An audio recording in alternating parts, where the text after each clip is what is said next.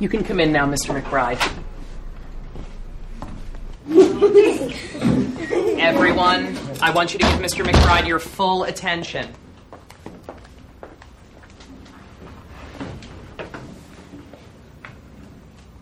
I am here to speak about trains. The first real train in this country was built by Peter Cooper in 1829. Does anyone know what it was called? It was called the Tom Thumb.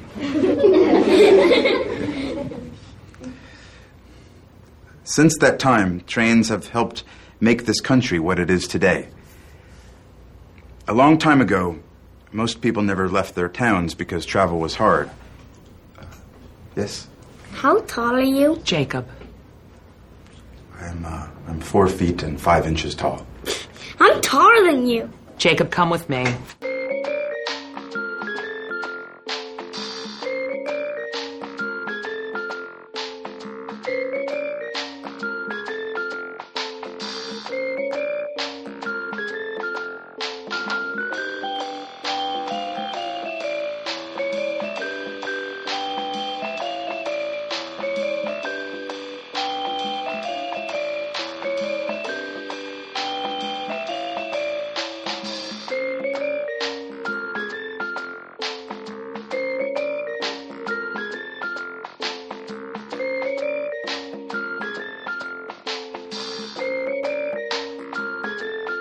Welcome to Trilogy in Theory. My name is Webb, and this is my co host Mike. For our next film, we discuss the Academy Award winning director Tom McCarthy's directorial debut, the 2003 feature, The Station Agent, which has been a favorite of mine for some time, and I was thrilled to learn that you also dig it just as much. And boy, this is some good stuff, and I feel bad for the people who find it and discover that it's not moving at the breakneck pace that maybe they're used to in, in today's uh, cinema, but I love all of those quiet moments. What about yourself? I came to this one pretty uh, quickly. Now I didn't see it theatrically. I don't. I don't know if it came to my neck of the woods. Discovered it fairly early on. Um, God, probably in the like video store days, renting it from like a Hollywood video or something of that nature. Pretty sure I bought my copy from a, a Hollywood video that was, you know, closing down for, for obvious reasons. I watched it enough repeatedly that uh, the girl I was dating at the time was like, God damn, you watch the station agent an awful lot. Like it's a weird one. It's a weird one to have in the rotation. and here's the uh the comeuppance to that story. When we broke up, she took my copy of the station agent. I don't know if that was like a you know, you need to, to grow up or whatever. Uh, little did she know that I I would find uh, another one. I'm Pretty sure I got another on uh, a half price books. Actually I have two Webb. I don't know if I live in fear that my wife's gonna divorce me and take my copy. so I have to hide one. But yes, this film, uh, for those reasons, uh, it's deeply personal. I, you know, obviously cannot um, get into the particular headspace of our main character, uh, Finn. But I mean, you know me. You know, I come from a small town, so I like movies that sort of highlight the reality of that without it being like um, New York executive comes back to a small town like Sweet Home Alabama. Like I could go back to the the sticks to get divorced. I can go back and work for the magazine. The fact that you do have, I guess, one of those characters uh, that runs a, a food truck that sort of laments there's not a lot going on. He's so positive here. Uh, Joe is just like he's not lamenting that the town sucks. He's just like, yeah, there's not a lot to do, so we need to find people. We need to form a tribe, and we can make this. Like, there's just so many little touches that I love about this, like sort of slice of life, you know. And some people may look at it as too small and too quaint. I never did, though. I've I've always been in the corner of the station agent, and it's it's caused me much much strife apparently in my romantic life. Well, the thing is, you need that film's pacing and you need the way this slice of life kind of comes together in order to have the characters like Joe and Olivia. You know, you're kind of watching this film through the point of view of Finn, and so he's got that hardened exterior, and so the that slow burn pace is what allows Joe and Olivia to ultimately penetrate that exterior, and that's what makes the film so engrossing. Throughout it all, I feel like if you're if you're not with it, you're gonna miss out on a lot of the humor and and the charm. Like Joe's positivity that you mentioned, it's so endearing. Like there's a scene, I think maybe the third or fourth meeting where uh, uh, Finn exits his uh, little train depot that he's inherited, and he doesn't see Joe right away. And Joe comes out, he's like, "Oh, I know, I know, I'm late," and Finn has no expectation of him to be there on time or what the timings are. But stuff like that really makes me just just well up with emotion. I love films where an obscure or, or, a niche hobby brings people together. I think of stuff like uh, maybe American Splendor or or Sideways, where you've got um, wow two Giamatti films where you've got and Win Win maybe who knows. I, look, it's on the record on this podcast that apparently he is your cinematic alter ego, which my wife finds endearingly strange. That you see yourself in him. One day we'll do the Lady in the Water on, on this on this podcast, and we'll really push that to its limits. Oh man, I could get into Lady in the Water. For, it's just one of the few films I've seen multiple times in the theaters, and uh, we'll we'll, we'll oh, traverse really? those waters. Yeah, yeah, I was really in love with it when it first came out, and the more I thought about it, the more uh, uh, stomach turning that film became. But produced one of the, the that's best a story for another time. Behind the scenes books, and uh, if, if, you're into like how did this get made type material, not not in that snarky way. Uh, there's a book where uh, M Night allowed a journalist to follow uh, him from the inception of the project through the, the entire filming and marketing and his fallout with, with Disney because of it. Uh, it's called The Man Who Heard Voices. It's a great book on filmmaking, if you want. Which, unfortunately, for filmmakers, usually the best ones are about disasters. There's the one on uh, Heaven's Gate. Um, I forget the name of that that particular book, but there's one called The Devil's Candy, which is also excellent on the Bonfire of the Vanities. So, a shout out to De Palma, who's a tit favorite. Station Agent, unfortunately, was not financially big enough to, I don't think, ever be considered a disaster, no matter how it turned out uh, these type of things. no. Um, the you, fact that it got made is a miracle, well, in my opinion. Here's a cynical question for you. I know you've got a lot of notes, but I don't think this film has ever gotten the love that it deserved. Maybe initially it got you know good reviews, but you know post Game of Thrones, I don't think that there's been any sort of revisiting of the station agent, which I find very unfortunate because Dinklage did go on to be in this huge pop culture sensation.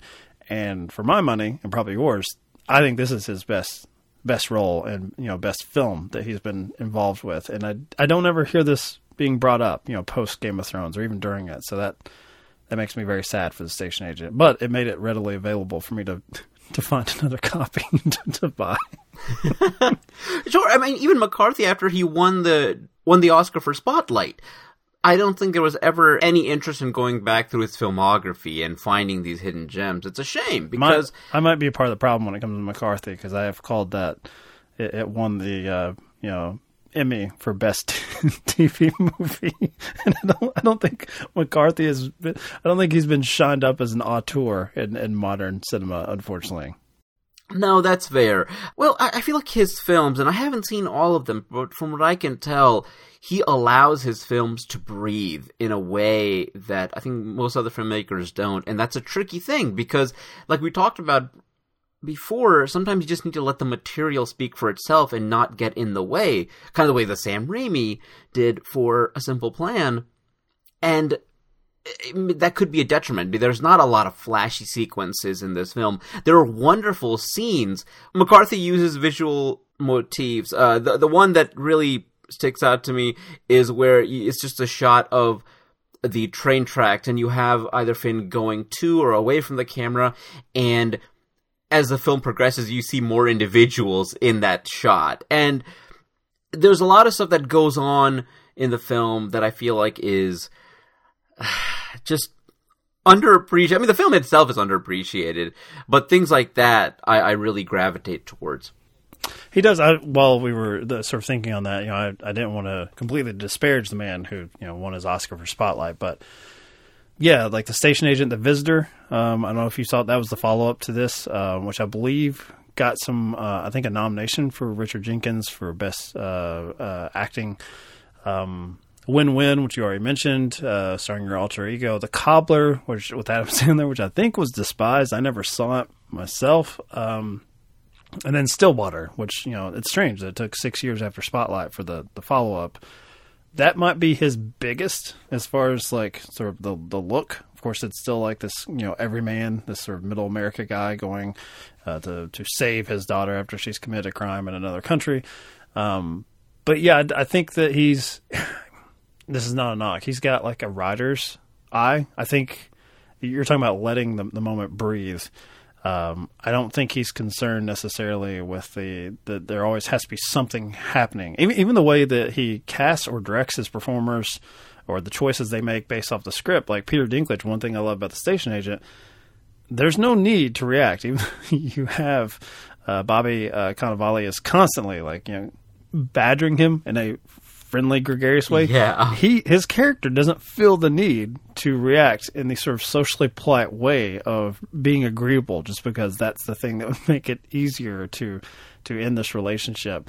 Um, so you know, if they're going to go watch trains, which I do think this is a much more loving look at watching trains and something like the Trainspotting, which is, is titled as such, but it's really not, really not about that that particular hobby.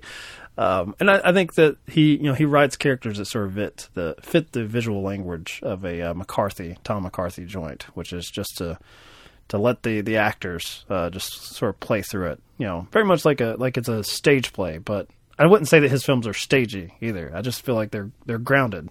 And that time in between, I think the dialogue, because while there, I mean, it's a movie, it's going to have dialogue in it, but the moments in between are the ones where the actors really get to uh, dig into their characters. You've got three different characters here um, that are front and center, and they're all damaged in their own way, or they're all dealing with something in their lives that they can't seem to escape. Obviously, Finn is a dwarf, and he I don't want to say he resents the world, but he definitely closes himself off from it. And, and like I said, his hobby it's it's super obscure to the point where like it's going to be hard for other people to join in on uh, the hobby and and become his friend. And so you need someone like a Joe who's will go all in on something like this with him, uh, which he's like, there's no way anybody's going to do this, you know, and sure enough, he does. Olivia, her young son, has a sudden death, and uh, it broke my heart. He fell off the monkey bars, is what she says, and something as simple. And as a father now, watching this film after I, I've, I've I have a kid, it's you know it resonates with me just that little bit more, or at least frightens frightens me uh, that much more. And so uh, she is closing herself off, I think, similarly to Finn, but not to that extreme because she still feels it's necessary to interact with the world. And Joe is the toughest one. Joe is still uh, has happy-go-lucky qualities to him, but he's dealing with the sickness of his father, and that's something that uh, creates a familial responsibility for him, and he has to take over this food truck. And so maybe that's not something that he wants to do, because, like you said, he, nothing happens in his town, but he's attached to it because he needs to do this for his father and also take care of him when he's sick. So the the culmination, like uh, how these three damaged characters kind of find their way into each other's lives, it's it's a slow burn and it's just so worth it. And those moments in between, like, oh my gosh, Patricia Clarkson, like the looks that she gives in between her dialogue, especially with Finn, the moments where she's watching, you know, the uh, the young boy playing soccer with Joe, or uh, in between the the meal that they're having, like, hey, we don't need to chat, we can just quietly eat our food, and the looks that she's giving. She's so talented. It's just so this is such a meaty project for these actors, and so I'm so happy that they were able to really uh, dig into this material. Sorry, I'm just like well, Patricia uh, gushing. Clarkson also has that that sort of great ability to play play the quiet moments. She's really good in uh, Lars and the Real Girl, which is uh, you know a, quirky quirkier than this here uh, as far as like an indie film. Uh, you know, it's a, a, man that has a relationship with a, a, sex doll, like a a seemingly sweet platonic relationship with a, a sex doll. Um, and I, th- I think even in you know in that film, she her role is to engage this young man in conversation. Here she's playing someone that really doesn't want to engage. She's not rude. I mean, I guess she's the, the meet cute, if you want to call it that. Even though this is also a film about like friendship more than than romance. You know, is that she twice almost runs over the character of Finn through a distracted yeah. driver. Um, I you know, it, it's ultimately like a film about acceptance to me, but it's uh, you know that that has sort of like a positive connotation to it, which I think this film, uh, in a strange way, it tackles it uh, how uh, negative that acceptance can be as far as forming new uh, relationships or moving forward. Like they've all, to a certain degree, accepted their, I won't say their lot in life, because obviously Joe you know his father is ill, so, and he doesn't really reveal too much about that. He just reveals that's his reason for being there, like in a professional capacity. But you have clearly Patricia Clarkson's character uh, doesn't really want to move forward. Like she doesn't open herself up. It's not like she's like wandering the streets grieving openly, but she wants to remain in that that grief in her place. She'll conduct herself like with politeness and sweetness, but as soon as you invade that space or ask too many questions, she'll reject you. And then I think with you know Finn is played by Peter Dinklage. You know I, I like that you brought up the hobby because it I think it informs a lot of the characters uh, here. Like you know Bobby Cannavale, like that that sense of responsibility. We we get this the brushstrokes of this character pretty quickly. That's like okay, he wouldn't make this personal choice, but to him there was no question that he's going to help out his father here in this this time. Like, yeah, he doesn't really like it, but he's going to make the best of it. and with Finn, you brought up this this idea of these looking at these hobbies that probably most people know nothing about, which I, I agree with you. I like movies where it's just about either someone doing a job that I get to invest in a world that's like I'm clearly never going to start a, like a train collection, but when I get to peer into it, I'm like, huh, that's kind of interesting.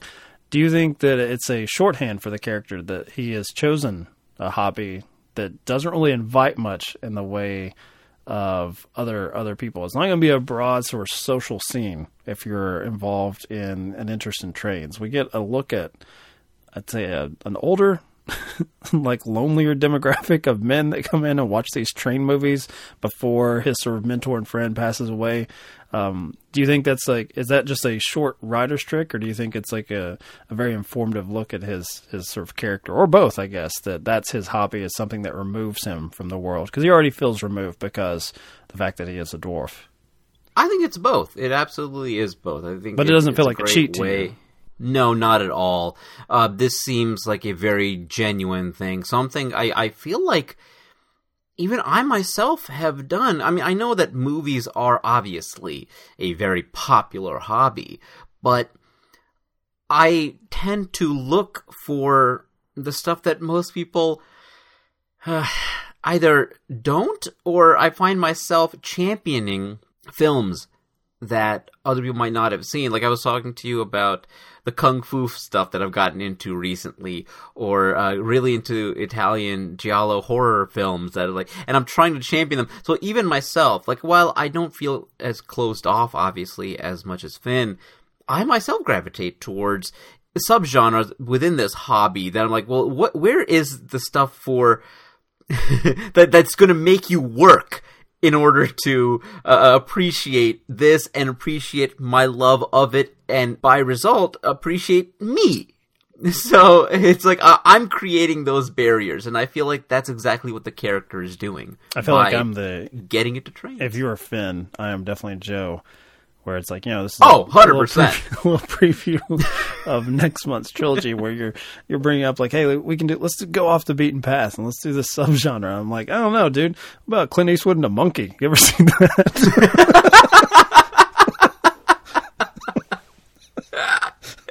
And we'll yeah. make it work. So it's really like you know the show as it should be the podcast i'm talking about here is just a peek into the odd friendship between two men who both are really into movies and are trying to force themselves into this, you know, the symbiotic relationship between the two of us. A hundred percent.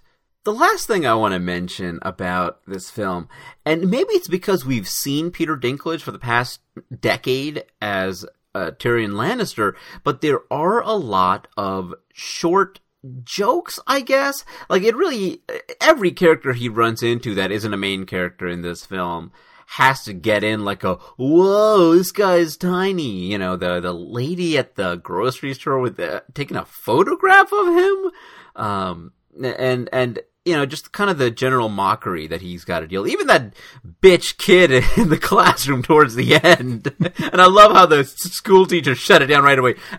With me outside right now, love out. it. Don't even Yeah. give him a chance. Yeah. But yeah, did we need all of that?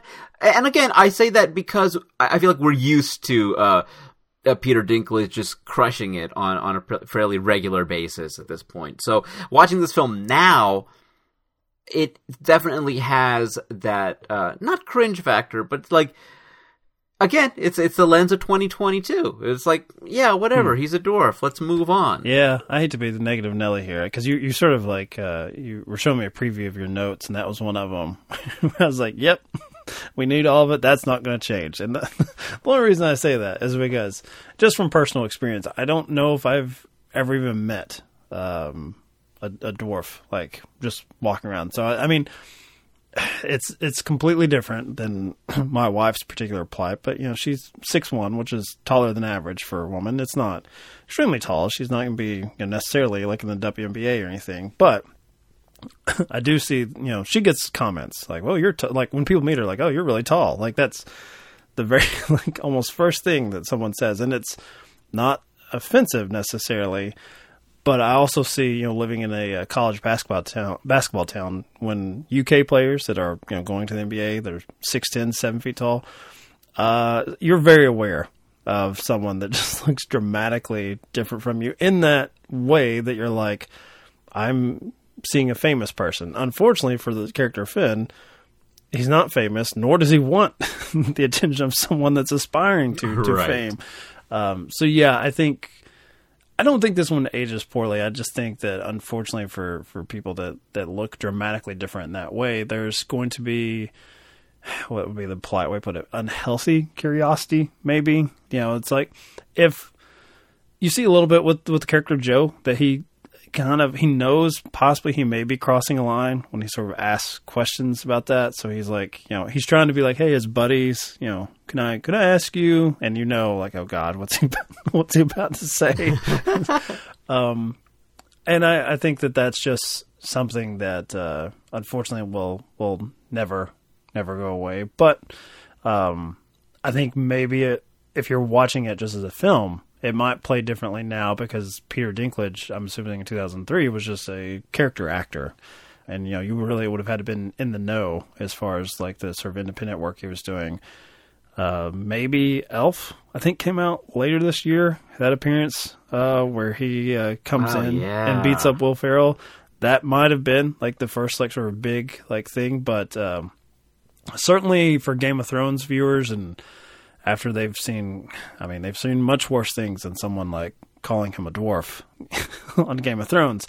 Um, it may feel a little bit like this is a bit much now, but I don't think so. I don't think upon its release. Um, and yeah, I'll just be, I'll be that guy, uh, married to you know a tall woman, which is not the same thing. But I, I know I've witnessed that a lot, just with with strangers. They feel like that's their, that's sort of their like bumping elbows with her, like that's what they're in to like buddy up to her, and I'm like, she's heard this a thousand fucking times. Like she's probably, probably sick of fucking hearing it. I'm glad that you mentioned the scene where uh, Joe asks Finn the personal questions about sex with uh, uh, normal height and and dwarf because that's another one where it's like, yeah, you need you can't just meet somebody who's different and start asking those questions. But I'm glad that he felt comfortable because that's something that you would do. These are questions that pop up in your head, whether they're uh, politically or or I guess just in terms of general politeness, whether it's okay to ask or not. But I'm glad that he took the time to get to kind of know Finn a bit more, and then is able to ask. Because I've had those same questions with uh, people who are different from myself. One of my best friends is gay, and he did not tell me that he was gay. We we've known each other since the fourth grade, and I remember when we first got Facebook accounts because we finally got into college, and that allows because back in those days we were you needed to have a, an edu email account to have Facebook. And now it's the farthest thing from it. Now, now you're seeing conspiracy Yeah. theories and barely able to read. Certainly no reading comprehension needed to be a Facebook user these days. None. And yeah, it's so weird. I mean, you know, you think back and like you need to be in Harvard in order to. It's it's funny to like. I don't want to say, ah, whatever. Either way, Some people don't need certain tools. Like we're not that far from 2001, where one of the apes picked up the bone and started clubbing another one in the head, except with a mouse and cursor. one of the things on Facebook that you can do is uh, your relationship status. You can list, and you can also list whether you're interested in men or women, if you're a man or a woman. And he said, like, oh, look, I can say that I'm interested in men. And my response to that was, why would you want to do that? And he took that as a sign of, you're not ready to know I'm gay. And I was like, and he told me this later on. I was like, that was your barometer? We've known each other since the fourth grade. I don't care that you're gay. And so I got real mad at him when he finally did come out to me. but anyways, like once we crossed that threshold, and because we had already been friends for damn near early and over a decade at that point, I started. I was comfortable enough to the point where I was like asking. He became my gay avatar. I was like, "What's going on in that realm sexually?" And he would tell me about the different items that were used in intimate occasions, and I would. I'm just riveted, fascinated, because you know it's a world that I'm never really going to uh, uh, be able to, for the lack of a better word, penetrate. And Oh, I. I Are you sure you're not the Joe character in this? well, I am in this, yes, in this specific scenario. But I really, really appreciated that moment. And that's what this film is. It's so much more than just slice of life. I feel like even though you've got this niche hobby that is used in the script. Uh, you've got uh, somebody who is a dwarf. Uh, you've got somebody who's lost a child. All these different ingredients really do add up to something that I think anyone can sit there, relate to, and enjoy. This this is another. We're, we're hitting, uh, you know, hundred percent, two for two this month.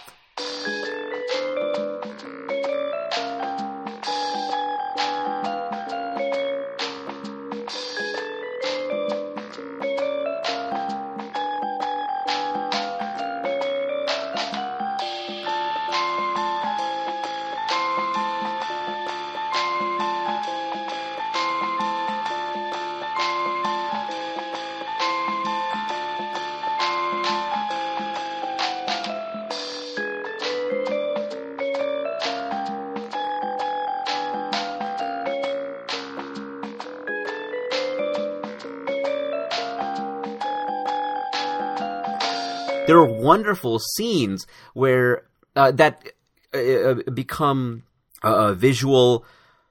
Oh gosh, hold on. I, I have the uh, the word here. This is gonna bug me. Um, not visual trope, but what is it when in, literature where you have like recurring? Um, fuck. I I think I'm so smart and I'm not.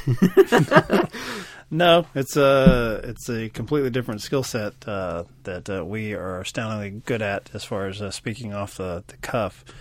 Um, yeah. I don't know, like a motif or something. I don't, you know. Motif is exactly the fucking word I was thinking of. God. I threw that off. Like I don't know, motif, I guess. No, that's exact. That's literally the word that I'm like, I can't. It's not the. So I'm gonna edit all this out, so it makes it seem like I thought of it. as long as you keep this as a blooper, where I'm like, I don't know, who gives a shit? It's a motif. Deal.